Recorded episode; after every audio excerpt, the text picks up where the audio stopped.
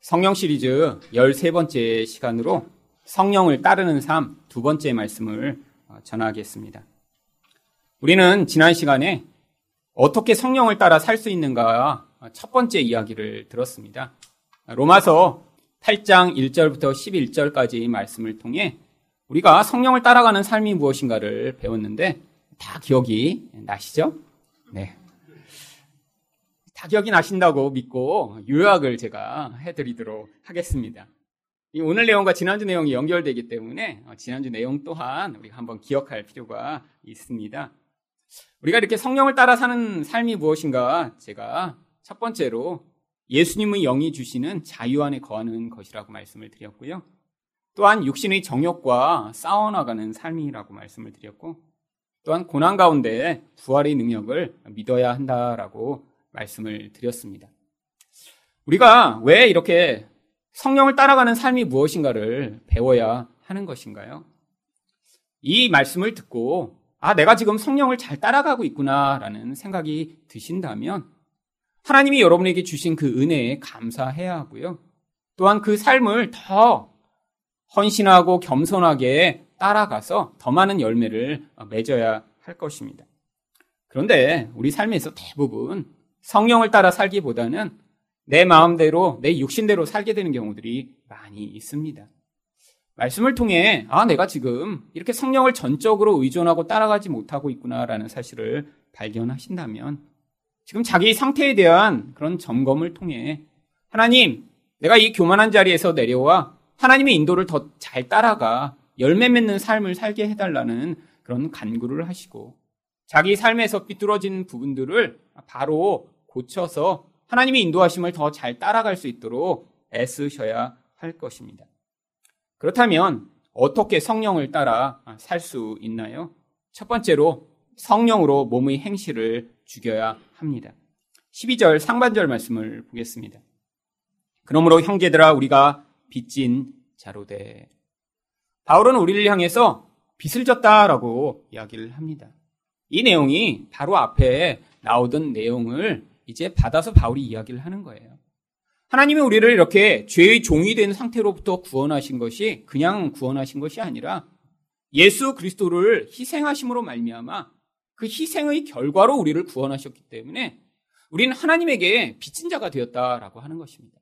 무슨 빚을 졌나요? 죄의 종이 돼서 우리는 죽을 수밖에 없는 자인데 우리가 죽어야 할 자리에 예수님이 대신 가서 죽으셨기 때문에 우리는 생명의 빚을 진 자가 된 것입니다. 여러분, 이렇게 빚을 진 자의 마음은 아주 불편하고 힘이 듭니다. 그 빚이 계속해서 기억나고 생각나죠. 그런데 그 빚을 갚을 수 없다면 그것이 더 큰 부담일 것입니다. 근데 우리가 하나님께 지은 빚은 우리가 갚을 수 있는 빚이 아니에요. 예수 그리스도의 생명이 흘려져 우리가 그로부터 구원을 받았기 때문에 아무리 우리가 좋은 것을 하나님께 드리고 노력하고 애쓰더라도 절대로 그것들을 회복할 수 없는 그런 빚이 되어버린 것입니다. 여러분, 그래서 우리가 이런 구원을 받은 것을 확신한다면 우리가 이런 빚진 자 된 우리 상태를 기억하고 하나님의 그 은혜에 반응하는 삶을 살아야 되는 것이죠. 그런데 이런 은혜에 반응하지 않는 그런 반대되는 삶을 살아가는 모습이 바로 12절 하반절에 나옵니다. 육신에게 져서 육신대로 살 것이 아니니라. 바로 육신에 따라 살아가는 삶을 하나님의 은혜를 기억하지 못하고 나 자신의 욕망을 위해 살아가는 삶이며 하나님의 은혜를 아무것도 아닌 것처럼 여기는 삶이라고 바울이 이야기를 하고 있는 것입니다. 육신을 따라간다는 것이 무엇인가요? 나의 욕망이 이끄는 대로 늘 선택하며 나 중심적으로 늘 어떤 결정들을 하며 나의 유익을 위해서만 살아가는 것을 이야기하는 것이죠. 그런데 이런 육신으로 우리가 선택을 하고 내 인생을 계속해서 그렇게 나만을 위해 살면 그것이 궁극적으로는 좋은 결과가 나타나지 않는다는 것을 우리는 다 알고 있습니다. 이제 나이가 들고 성인이 된다는 것은 결국 나의 욕망만을 위해서 살아가다가는 관계가 깨어지고 문제가 생기고 거기서 힘들어진다는 것을 계속 경험하게 되거든요. 근데 왜 이런 우리가 이런 하나님의 은혜를 받았으면서도 육신적 결정과 그런 방향성에서 쉽게 벗어나지 못하나요? 그 결과가 당장 금방 주어지지 않기 때문입니다. 장기적으로 어떤 결과들을 우리가 맛보게 되거든요. 여러분, 육신적 행위 가운데 많은 사람들이 쉽게 따라가는 청년이 되고 나이가 들면서 유혹받는 그런 것 중에는 아주 간단한 수준에서 술, 담배를 하고 이렇게 유흥을 즐기는 그런 일들이 있죠. 그런데 처음에는 그냥 분위기가 그러니까 따라가기 시작했는데 여러분 술 마시고 담배를 피우는 사람이 아, 나는 이 담배 피우는 게 너무 건강에 좋아. 이렇게 생각하며 담배를 피우나요? 물론 옛날에 지식이 부족할 때는 담배 피우는 게 몸에 좋다고 생각하고 피웠던 그런 경우도 있었더라고요. 근데 지금 다 압니다. 담배 피우면서 언젠가 이게 나한테 문제가 생길 텐데 걱정하면서도 끊어내지 못하는 거죠. 술 마시면서도 아 내가 이걸 술 좀 끊어야 되는데 아 이것 때문에 자꾸 문제가 생기는데 걱정을 하지만 쉽게 끊지 못합니다. 왜 그러나요? 당장에 나한테 그 효과가 나타나지 않고 있다고 생각하고 있어서 그렇습니다. 담배를 한 대 피웠더니 귀관 쪽이 그 다음날 이렇게 썩어버려요. 그러면 담배 피우시겠어요? 여러분 술을 한 잔 마셨더니 눈이 이렇게 빠졌다가 이렇게 다시 집어넣어야 돼요. 그 다음날 또 술 한 잔 마시면 양쪽이 빠져요. 여러분 그런 결과가 당장 장난 나타나면 안 먹습니다. 아무리 원하더라도. 근데 문제는 술을 오래 마시면 나중에 간이 상하고요. 그리고 결국 그게 자기뿐 아니라 자기 가족에게 치명적 고통을 가져온다는 것을 당장에 경험하지 못하니까 현실에서 벗어나지 못하는 것이죠. 담배를 피워서 지금 내가 당장의 나의 그런 중독적 성향을 채우지 않으면 지금 안 되니까 앞으로 언젠가는 암에 걸릴 테지만 아니 그때가 되면 어차피 죽을 텐데 지금 그러면서 계속 벗어나지 못하는 것입니다. 여러분 이런 하다못해 육적 영향력도 당장의 결과가 안 나타나면 우리가 당장 벗어나지 못합니다. 근데 더 무서운 것은 무엇인 줄 아세요? 여러분 사람들이 진짜 왜 술을 마시나요? 술을 마시면 마치 정말 콜라 마시듯이 너무 정말 그 술 맛이 좋아서 아 정말 어떻게 이렇게 감칠맛 나는 걸 이렇게 못 먹게 했어 하나님은 그러면서 이렇게 꿀꺽 마시면 좋을 텐데 여러분 술 처음 먹어본 사람이 다 뭐라고 얘기합니까? 쓰다라고 얘기하죠, 쓰다. 여러분, 근데도 왜 술을 마시죠? 여러분, 외적인 어떤 육신적 욕구가 아니라 내면에서 더 강력한 육신적 영향력이 영향을 미치기 때문이에요. 술을 처음으로 시작하는 진짜 이유는 다른 사람들의 분위기에 압도돼서 아, 내가 사람들에게 나도 인정받고 싶어. 아, 저 그룹에 나도 끼어서 저들과 같이 친해지고 싶어 하는 그런 욕구. 아, 또 내가 이렇게 술을 거부하고 안 마신다고 하면 사람들이 나를 왕따시키고 어, 나를 재미없는 사람이라고 여길 것 같아. 어, 그러면 내가 사회생활을 하는데 어떻게 되겠어? 라는 그 두려움 때문에 사실 술을 시작하는 것입니다. 그렇게 시작하는 술이 나중에 어떻게 되나요? 이젠 술에 중독이 돼서 나의 욕망이 그 술을 통해 더 자극되고 또 내 안에 있는 공허감과 내 안에 있는 두려움을 내가 그 술 한 잔으로 이겨낼 수 있다는 생각이 들면서요. 이제는 혼자서도 술을 마시는 그런 상황에 되는 것이죠. 결과적으로 술을 마시면서 끊어내지 못하는 진짜 이유는 내면에 있는 것입니다. 다른 사람들 때문에 나의 공허감을, 나의 고통을 이겨내고 싶은 마음 때문에. 여러분은 내 인생 가운데 경험하시잖아요. 다른 사람을 위해서 무슨 일을 하며, 아, 내가 열심히 술을 마시며 분위기를 맞췄지만, 여러분, 그렇게 친해진 그 관계는 언제든지 금방 깨어질 수 있고요. 그런 관계 가운데는 진실한 사랑을 경험할 수 없습니다. 여러분, 공허감 때문에 나의 고통을 잊기 위해 술을 마시면 정말로 고통이 사라지나요? 아니요. 나중에 더 큰 고통이 찾아오게 되죠. 더 큰 공허감에 시달리게 되죠. 근데 그 공허감이 가져오는 고통과 그 아픔이 싫어서 더 자주 술을 마시며 더 깊은 중독에 빠지게 되는 것입니다.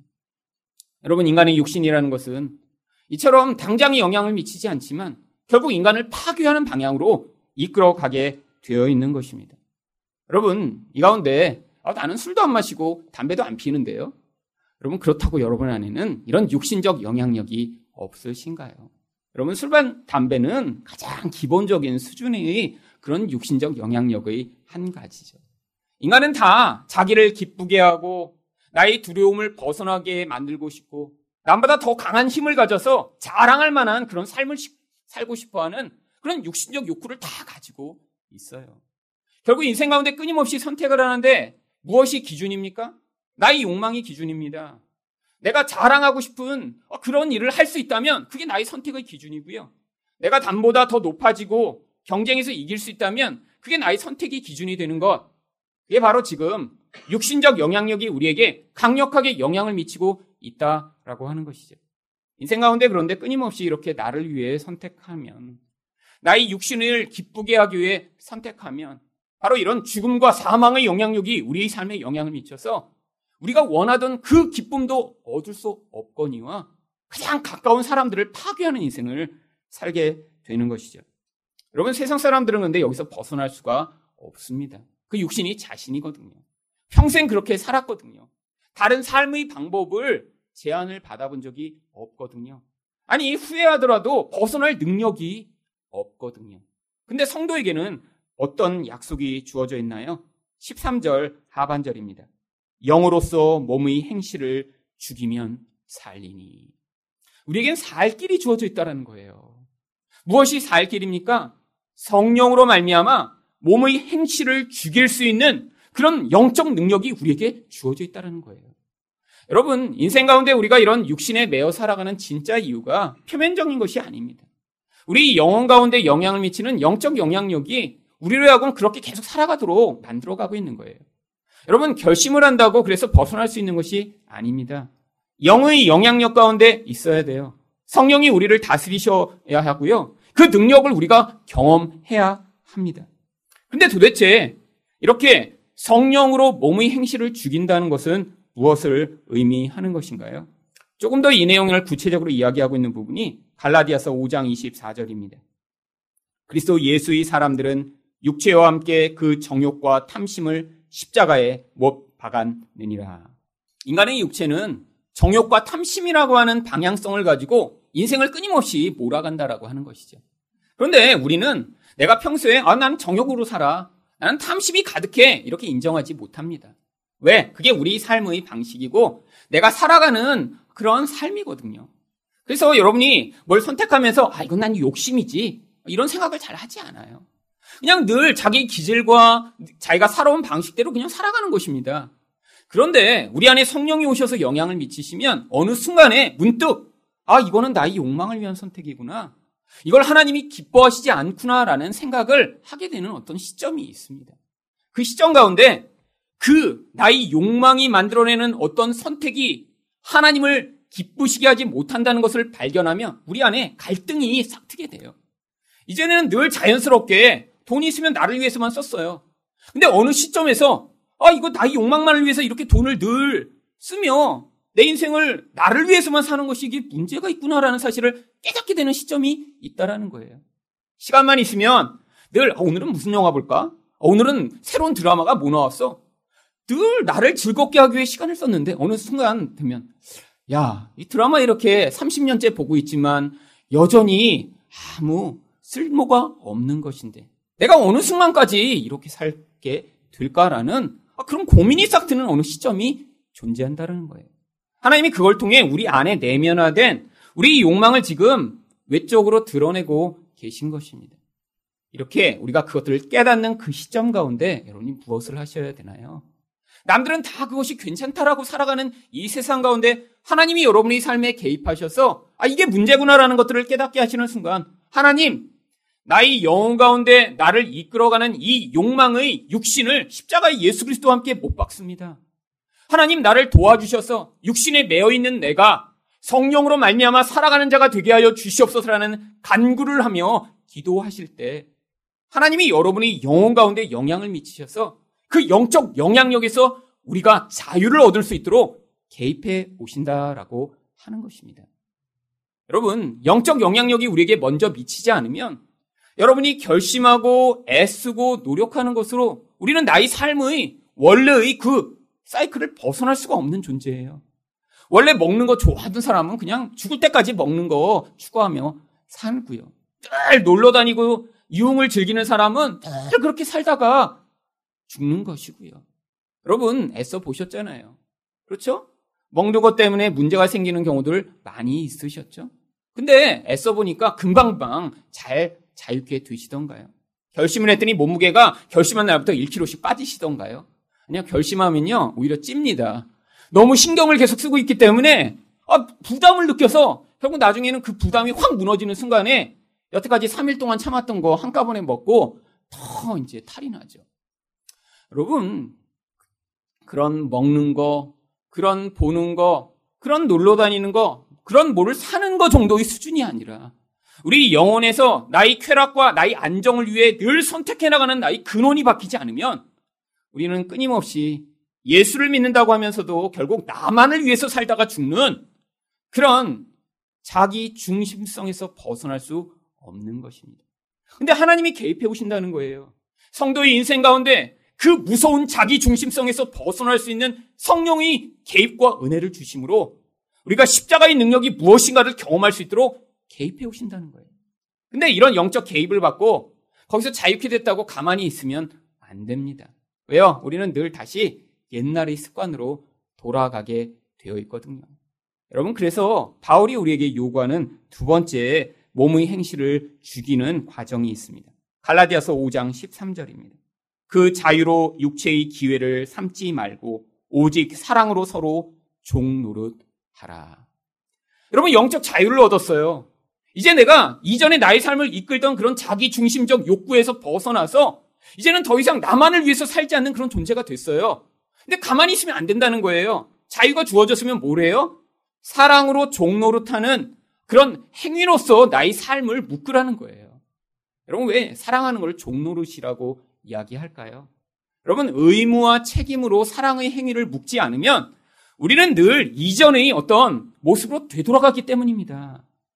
여러분, 내가 결심하는 것으로는 나의 삶이 변하지 않아요. 그래서 자꾸 묶어버리는 거예요. 무엇으로요? 내가 그 사랑의 행위를 의무적으로라도 하지 않으면 안 되는 그런 것으로요. 이전에는 집에서 늘 아내만 집안일을 하는 게 당연하다고 생각했어요. 근데 그게 자기 편의를 위한 자기 욕망이죠. 근데 만약에 이 사람이 깨달았어요. 아, 이제까지 내가 아내를 부려만 먹기만 하고 나만을 위해 살았구나. 그래서 거기서 이제 그런 자기 욕망을 십자가에 못 받고 자유를 얻었다고 생각해 보세요. 그래서 아내가 일하는 걸 보면 불편해요. 근데 사랑의 행위로 거기서 묶어야 되는 거예요. 어떻게 묶어요? 여보, 이제 매일 저녁 설거지는 내가 할게. 내가 안 하면 앞으로 내 용돈을 다 깎아. 어, 이렇게 행위로 묶고 나면 그 다음 어떻게 되나요? 그러면 그 다음엔 할 수 있는 거죠. 근데 마음으로 생각만 했어요. 아, 아내 불쌍하다. 그러고 나서 3일 지나면 다시 옛날로 또 돌아가 버립니다. 행위로 묶으라는 거예요. 여러분, 자기 결심으로 안 된다는 것입니다. 여러분, 교회를 섬기는 일도 마찬가지예요. 여러분, 여러분이 나를 위해서 늘 사는 분이 사실 헌금하는 거 쉽지 않습니다. 그게 자기 삶이죠. 그런데 여러분 어떻게 묶어야 하나요? 여러분은 지금 예수로 말미암아 생명을 얻은 자가 된 것이에요. 그러니까 여러분에게 주어진 그 생명의 은혜를 이제 행위로 묶는 것입니다. 아, 내가 선경금을 하나님 이렇게 작정합니다. 여러분, 그리고 그 자기가 결심한 것에 대해서 의무로 그것들을 따라 나갈 때 여러분의 삶의 패턴이 조금 조금씩 변화되는 것이죠. 여러분, 만약에 아, 내가 필요한 거 다 쓰고 나중에 여유 있으면 하나님께도 바치고 다른 사람도 구제해야지. 이런 사람은 죽을 때까지 절대로 헌금할 수 없습니다. 그런데 이렇게 영적으로 자유를 얻은 자가 사랑의 행위로 종노릇하며 자기 삶을 묶을 때 거기에서 어떤 결과들이 나타나고 그게 궁극적으로 우리 내면의 방향성을 바꾸는 힘으로 나타나는 것이죠. 여러분, 교회 오래 다니는데도 여전히 이렇게 자기 욕망에서 벗어나지 못한 사람들이 있습니다. 나를 위해서만 살아요. 시간과 돈과 나의 에너지와 모든 것이 나만을 위해서 늘 살고 있어요. 근데 여러분, 어느 시점인가 하나님이 개입하실 때가 있다라는 거예요.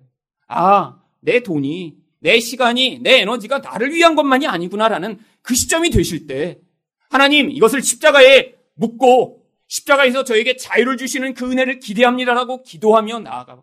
그리고 여러분의 삶에서 여러분이 하나님이 허락하신 그 영역에서 헌금이면 헌금, 시간이면 시간, 모든 것을 종로로 타듯 묶음으로 말미암아 결국 그것이 여러분이 내면까지 변화시킬 수 있는 그런 영향력으로 나타나야 하는 것이죠. 여러분, 근데 이 일을 누구만 할 수 있나요? 14절 말씀을 보시면 무릇 하나님의 영으로 인도함을 받는 사람은 곧 하나님의 아들이라. 여러분, 예수 그리스도의 영이 있는 자, 하나님의 자녀로 선택된 자만이 이런 자기 중심성에서 하나님의 성령이 이끄는 삶으로 변화가 가능하다는 거예요. 세상 사람들은 불가능한 것입니다. 여러분, 근데 여러분 삶에서 이런 일들이 나타나고 있지 않으신가요? 늘 나만을 위해 살았어요. 모든 돈도 다내 거, 모든 시간도 내 거. 이 세상은 나를 위해 존재한다라고 살았는데 죽을 때까지 이런 변화가 일어나지 않아요. 여러분 그럼 심각하게 고민해 보셔야 합니다. 정말 내가 하나님의 자녀인가? 여러분 제 삶에서 끊임없이 일어났던 많은 일들은 사실 나의 욕망을 죽여 성령의 인도하심을 따라가게 만들며 그것이 내가 싫던 내가 받아들일 수 없던 간에 하나님의 뜻에 순종하도록 만드는 과정이었습니다. 그런데 그 과정에서는 너무나 고통스럽고 힘들었습니다. 왜죠? 나의 욕망을 내려놓게 만드시니까요. 내가 원하는 것들을 하지 못하게 만드시니까요. 그런데 지금 이 과정을 지나고 보니까 그때 그렇게 하나님이 나의 삶에 성령으로 개입해 오셨던 그것이 얼마나 큰 은혜인지, 얼마나 감사한 일인지 사실은 말로 할 수 없습니다. 여러분, 저는 중학교 때부터 클래식을 듣기 시작했습니다. 저희 어머니가 저희 집에서는 가요는 절대 들으면 안 된다고 하시는 거예요. 그래서 대신 팝송을 듣기 시작했더니 팝송도 안 된대요. 그러면 음악을 안 들으면 죽을 것 같은 거예요. 그래서 이제 그때부터 클래식을 듣기 시작했습니다. 근데 좋아하게 됐어요. 그러면서. 처음에는 야, 이런 걸 누가 듣냐. 근데 듣다 보니까 좋은 거예요. 나중에 그래서 대학생이 돼서는 아주 많이 좋아했습니다. 매달 음악회 있으면 티켓 사서 가고. 그 다음에 음악 잡지 나와 있는 모든 잡지를 다 구독했습니다. 제가 대학생 때 음악 잡지가 3개가 클래식 잡지가 나와 있었는데 그 3개를 다 정기 구독했어요. 그리고 돈이 있을 때마다 CD를 사 모으기 시작했죠. 근데 그 정점에 이르렀을 때 제가 은혜를 받은 것입니다. 은혜를 받았더니 클래식이 더 이상 좋아지지 않았습니다. 그래서 그때부터 CD는 먼지가 쌓이고요. 정기 구독하던 모든 잡지는 어, 해지했고요. 그리고 제가 오랫동안 신학을 하고 또 전도사를 하는 동안에 클래식을 거의 잘 안 들었어요. 그냥 집에 틀어놓고 그냥 배경 음악 정도로 이렇게 그냥 흘려 보냈지. 제가 막 음악을 좋아해서 그걸 찾아보고 어느 연주가 연, 음반이 더 좋은가 막 제가 막 동호회에 들어가서 막 경론을 벌이고 막 그러지 않았어요. 그 전에는 똑같은 CD 그 똑같은 음악이라도 누구께 더 좋다 막 싸우다가 제가 막 그럼 내가 다 들어보고 내가 판단해서 알려주마 그래갖고 제가 하나의 종류의 음악인데 그것만 막 10개를 모은 것도 있었거든요. 근데 그거 다 이제 포기하고 이제 자유를 얻은 줄 알았어요. 근데 제가 미국에 갔는데 예전에 제가 그렇게 CD를 처음 듣기 시작할 때 CD 가격이 엄청나게 비쌌습니다. 거의 뭐 25년 전에니까요. 다 수입 CD였고요. 한 장당 거의 2만 원, 뭐 2만 5천 원씩이었는데 근데도 그렇게 열심히 모았던 거예요. 근데 늘 꿈이 있었어요. 언젠가 모든 바하 CD를 다 사리라. 언젠가 모자르트 CD를 다 살 거야 난. 언젠가 베토벤을 다 사 모을 거야. 근데 그때는 정말 꿈이었어요. 모자르트 전집 CD가 나왔는데 250만 원이었습니다. 아, 그러니까 꿈이죠. 근데 미국에 가봤는데 이 저작권이 풀리면서 동구권에서 이 CD들이 염가로 나오기 시작한 거예요. 그래서 베토벤 전체 CD 이렇게 했는데 뭐 5만 원밖에 안 해요. CD가 100장이에요. 그런데 제가 막 흥분이 다시 되기 시작한 거예요. 어, 마음에 이렇게 눌러놨던 그 과거의 그 아련한 추억. 야, 그때 베토벤, 아니, 어떻게 5만원에 그 전부를 팔 수 있지? 이런 기적이 일어나더니 내 평생에. 그러고 제가 베토벤 전집을 주문을 했습니다. 싸요. 정말. 말도 안 돼요. 도대체 이 가격에 이 음악이 다 담겨 있다니. 그런데 그 중에 이제 제가 가장 좋아하는 베토벤 소나타를 이제 CD 플레이어에 놓고 듣기 시작했습니다. 베토벤 소나타가 전체가 32개거든요. 근데 CD로 만들면 한 9개에서 10개 돼요. 그래서 이제 듣기 시작하는데 그 10년 동안 제가 듣지 않으면 눌러놨던 그, 그 맛이 다시 이렇게 막 제 안에서 이렇게 솟구쳐 오르는 거예요. 아, 이런 거였지? 맞아. 야, 내가 어떻게 이렇게 그동안 안 들었을까? 그래서 이제 공부를 하면서 계속 음악을 틀어놓기 시작했습니다. 음악을 듣다가 눈을 감고 눈물이 나요, 막. 아, 맞아. 이런 정말 감동이 있었는데. 그런데 그 정점에서 절반까지밖에 안 들었는데 CD 플레이어가 고장이 나버렸습니다. 이렇게 막 맛있는 거 막 배고파서 먹다가 중간에 누가 딱 뺏어간 것 같은 거예요. 아, 근데 못 견디겠는 거예요. 어, 이거 더 들어야 되는데? 그래서 이제 컴퓨터에다 넣고 이어폰으로 들으니까 못 듣겠는 거예요. 그래서 안 되겠다. 이게 CD 플레이어 하나 싸구려라도 다시 장만을 해서 다시 들어야겠다. 그래서 이렇게 CD 플레이어를 검색을 시작했는데 그래도 음악을 들을 만한 적절한 CD 플레이어는 한 500불 정도는 돈이 있어야 되겠더라. 50만 원 정도는 투자를 해야 돼. 그래서 가장 간단한 앰프 하나 사고 거기다가 이제 가장 간단한 스피커를 사서 물려갖고 이렇게 들으면 50만 원은 필요한데 그러면 유학생이 50만 원이 이렇게 어디 있나요? 기름값 없어서 갖고 막 5천 원어치 기름 넣고 그 다음 또 가서 돈 있으면 조금 넣고 안 없으면 돈 없으면 못 다니는 그런 삶을 살았는데 그래갖고 제 안에 막 갈등이 된 거예요. 근데 그때 성령이 역사하기 시작했습니다. 이게 나의 욕망을 위한 선택이라고. 이승아, 네가 그렇게 눌러놨던 그 욕망, 그거 네가 추구한다고 만족하지 않아. 네가 500만 원짜리 그런 CD 플레이어와 앰프로 음악을 들으면 더 행복할 것 같아? 아니야, 아니야. 그건 너를 위한 선택이야. 계속 저를 자극하시는 거예요. 아, 저도 그렇게 해서 알게 됐어요. 너무 욕망이 커지니까, 아, 이게 나를 위한 선택이구나. 하나님이 싫어하시는 거구나. 이걸 통해 뭔가 목적이 있으시구나. 제가 알게는 됐는데, 멈출 수가 없는 거예요. 갈등하는 그런 상황 가운데, 성령이 갑자기 다른 음성을 말씀하시기 시작했습니다. 제가 사는 곳에서 멀리 떨어진 곳에 사는 어느 목사님 가정에 500불을 돈을 보내라는 거예요. 감동으로 제안해서 역사하시기 시작했습니다. 근데 이 갈등이 얼마나 심했냐면 정말 제가 밥을 못 먹을 정도로 너무너무 고민되기 시작했어요. 아니 500불만 있으면 내가 이렇게 원하는 음악을 들을 수 있는데 그 500불을 남을 주라니. 어, 이건 정말 못 주겠더라고요. 아니 그 전에 많이 줬거든요. 1000불도 줘보고 500불도 줘보고 아니 400만 원도 한 번에 보내기도 하고 돈이 없지만 하나님이 말씀하시면 순종하며 계속해서 살아왔는데 내 욕구가 그렇게 표출되고 나니까 그 500불 보내는 게 너무너무 힘들어지는 거예요.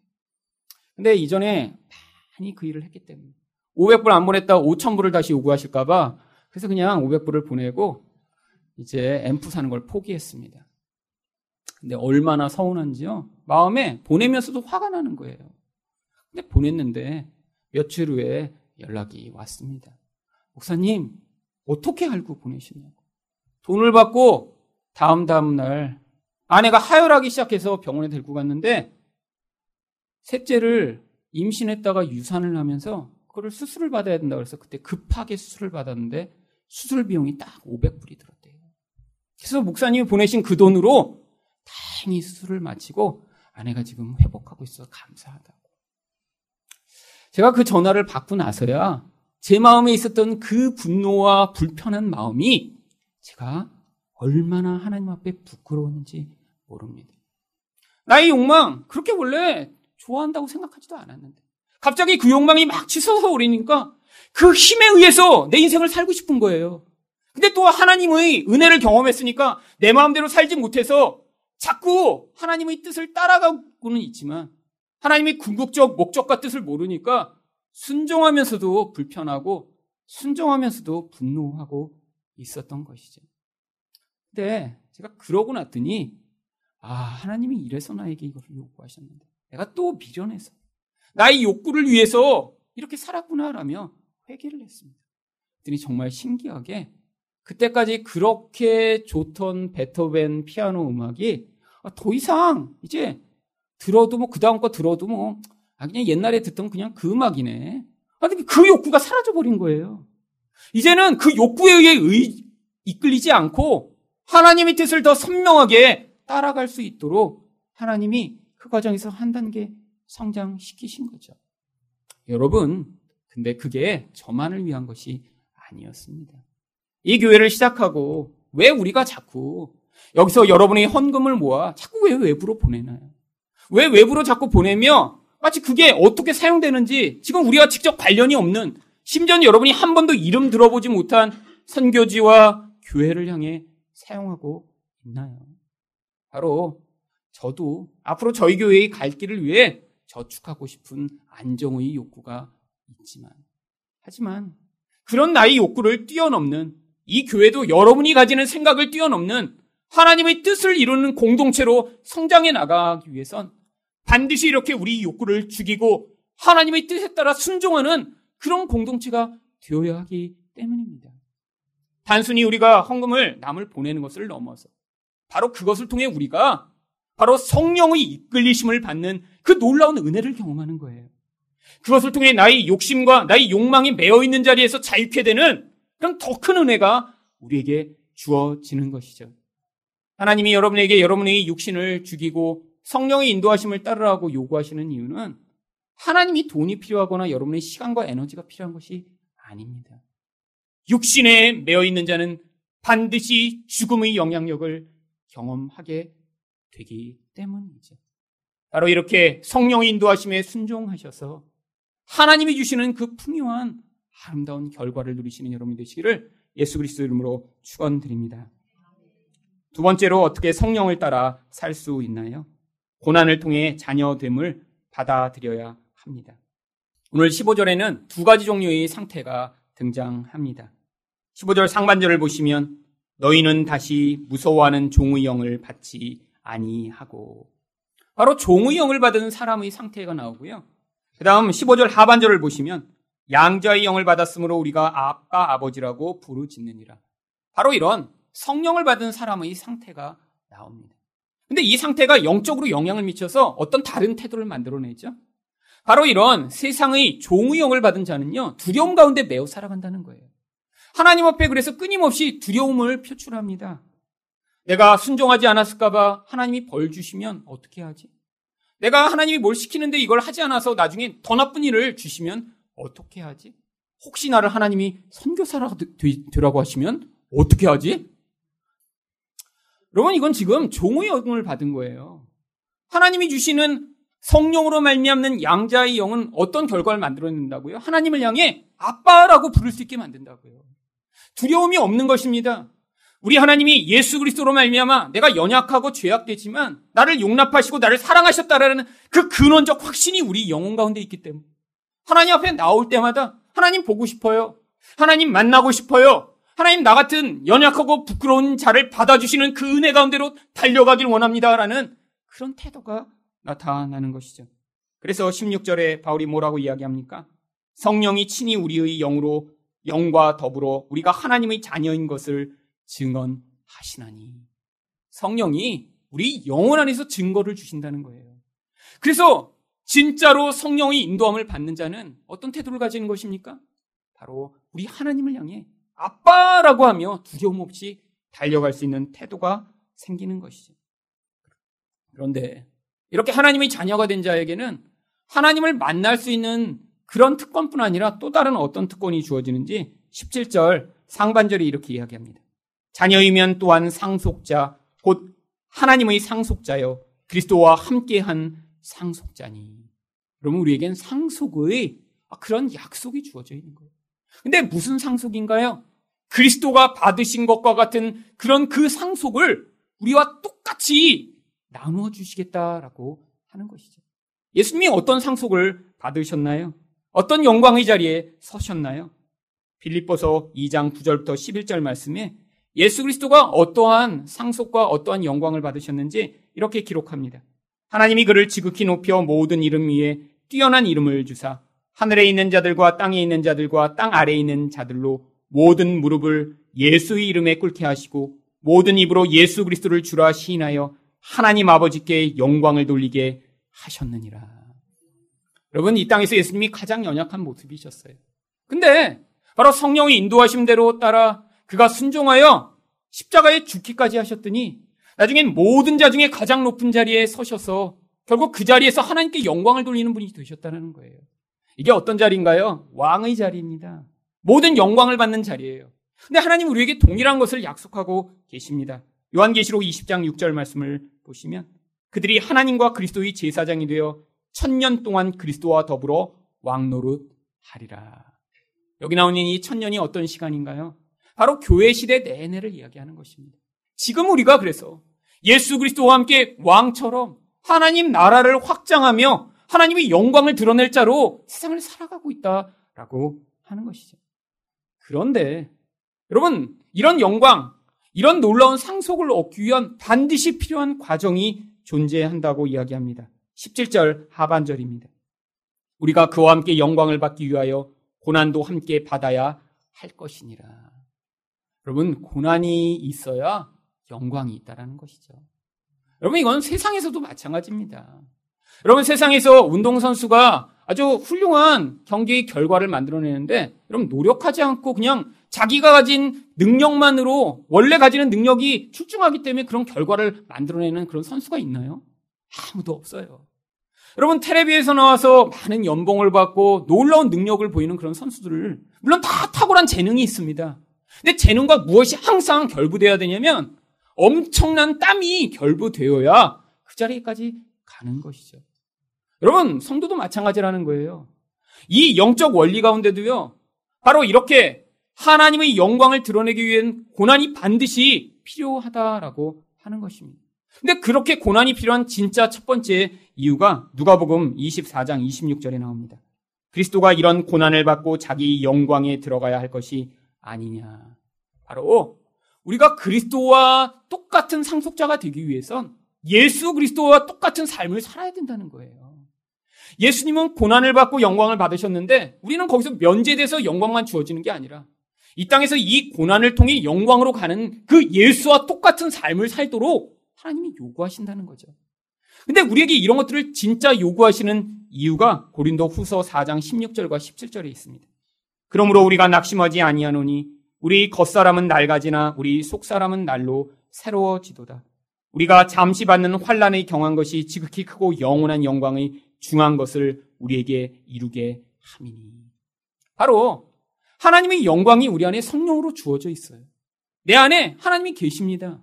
근데 그 하나님이 왜 지금 나타나시지 않는가요? 그 하나님이 어떤 삶과 우리 행동과 말을 통해 나타나시면 영광이 드러나는 건데 왜 나타나시지 않죠? 우리 육신이 너무나 강해서 그래요. 어떤 선택마다 하나님의 뜻이 아니라 내 뜻대로 살고 있기 때문이에요. 나를 만족시키기 위해 선택하고 있기 때문이에요. 근데 여기서 벗어나게 만드는 유일한 길이 뭐라고요? 우리의 이 강한 육신을 깨뜨리고 우리 안에 있는 진짜 중요한 영향력, 하나님 나라의 성령의 영광을 드러내시고자 하나님이 우리 겉사람을 바로 이 환란을 통해 깨뜨리시고 계시다라는 것입니다. 여러분 그릇 속에 아주 귀한 그런 보석이 감추어 있어요. 근데 그게 꽉 쌓여 있으면 뭐가 있는지 모르잖아요. 근데 바로 우리 이런 육체가 그런 거라는 거예요. 질그릇과 같다 그래요. 우리 안에 근데 뭐가 담겨 있어요? 보배이신 예수 그리스도 하나님의 영광이 담겨 있어요.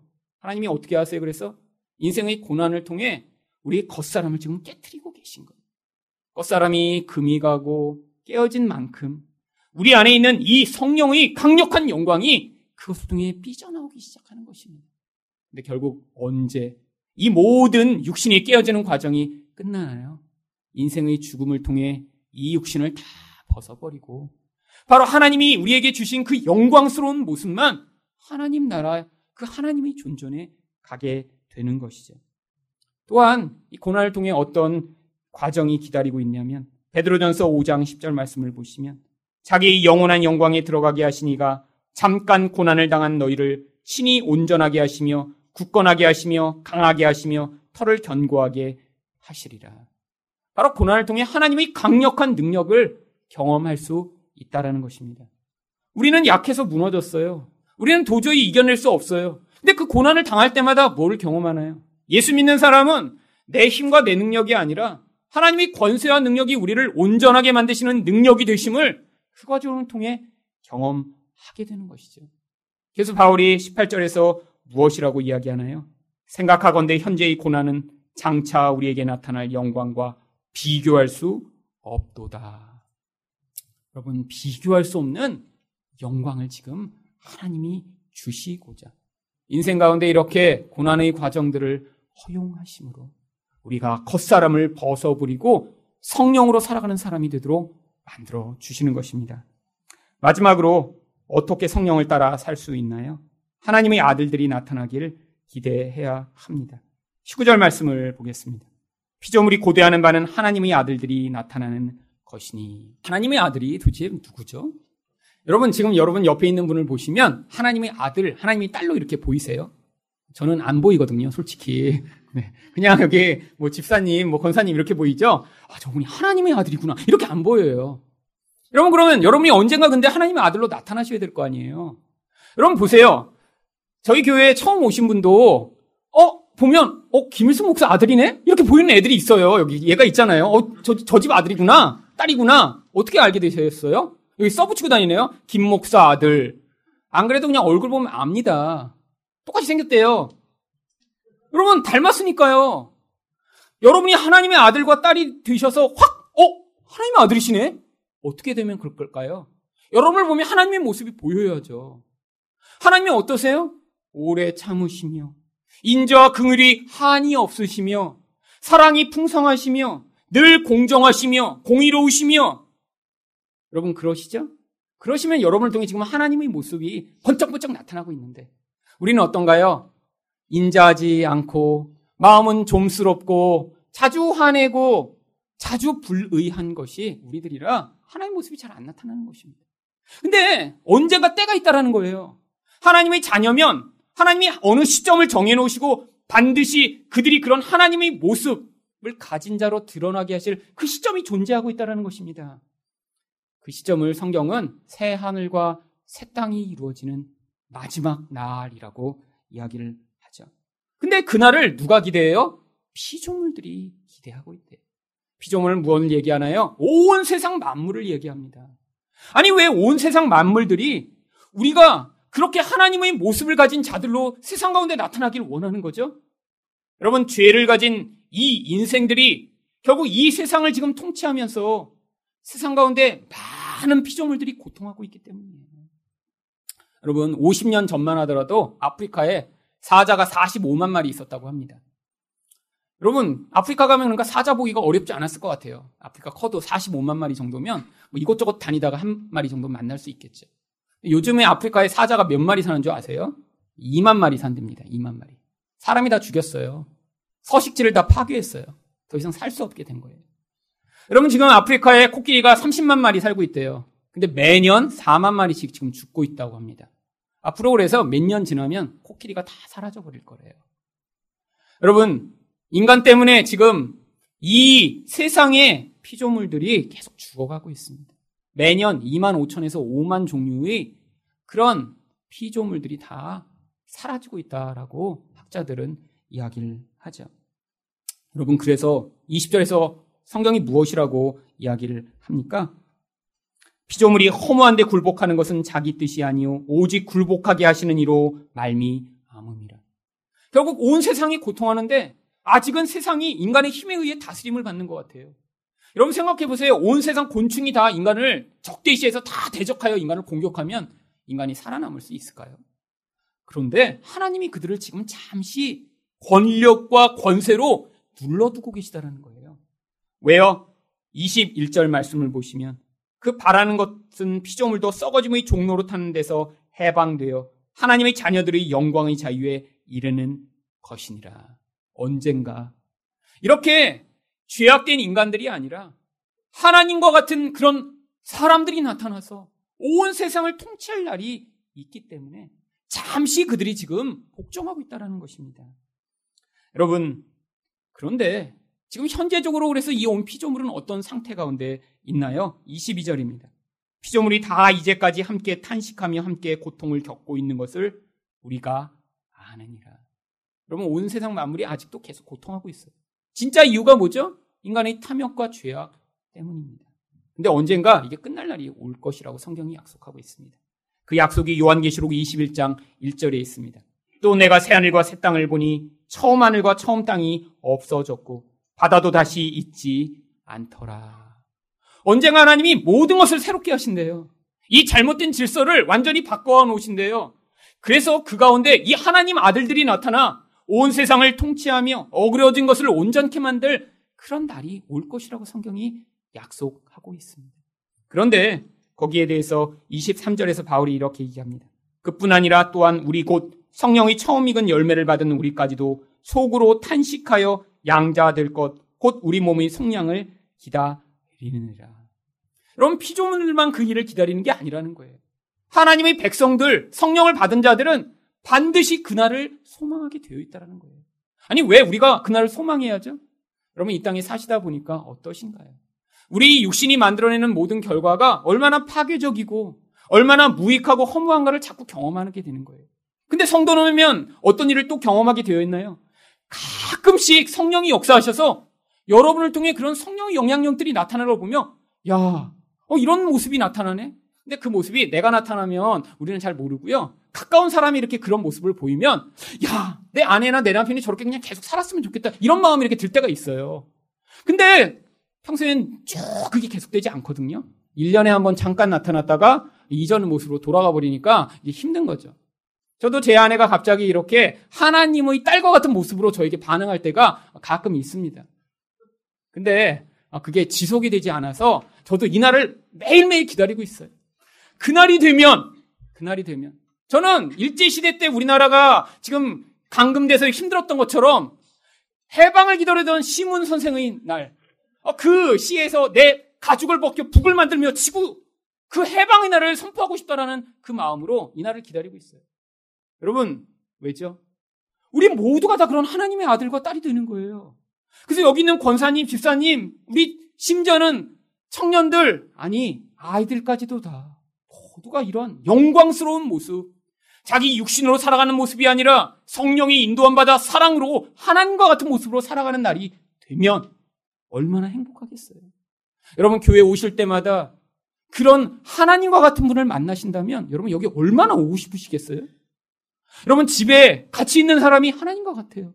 그래서 그럼 밖에서 직장에서 일하다가도 아, 빨리 뭐, 어떻게 어, 이렇게 6시가 늦어? 빨리 가고 싶은데 이런 마음이시지 않겠어요? 여러분 집에 늦게 들어오는 분은 대부분 집에 하나님이 아니라 마귀가 살고 있기 때문에 늦게 들어오고 싶은 거예요. 집에 오면 싸우고 괴롭히니까요. 힘드니까요.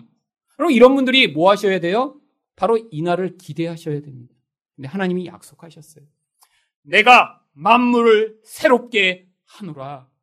언젠가 새 하늘과 새 땅을 주어 이 어그러지고 깨어진 것을 완전히 회복시키실 것이다라고 하나님이 약속하셨기 때문에 지금 잠시 힘들고 잠시 어렵고 불편하지만 하나님 그날을 주실 그때가 있음을 믿습니다라는 믿음으로 여러분 인내하며 이 삶을 살아가실 때 하나님이 그 영광의 날 하나님이 아들들이 나타나며 딸들이 나타나 온 세상을 새롭게 하며 통치하는 그날의 영광을 우리가 함께 맛보게 하실 것입니다.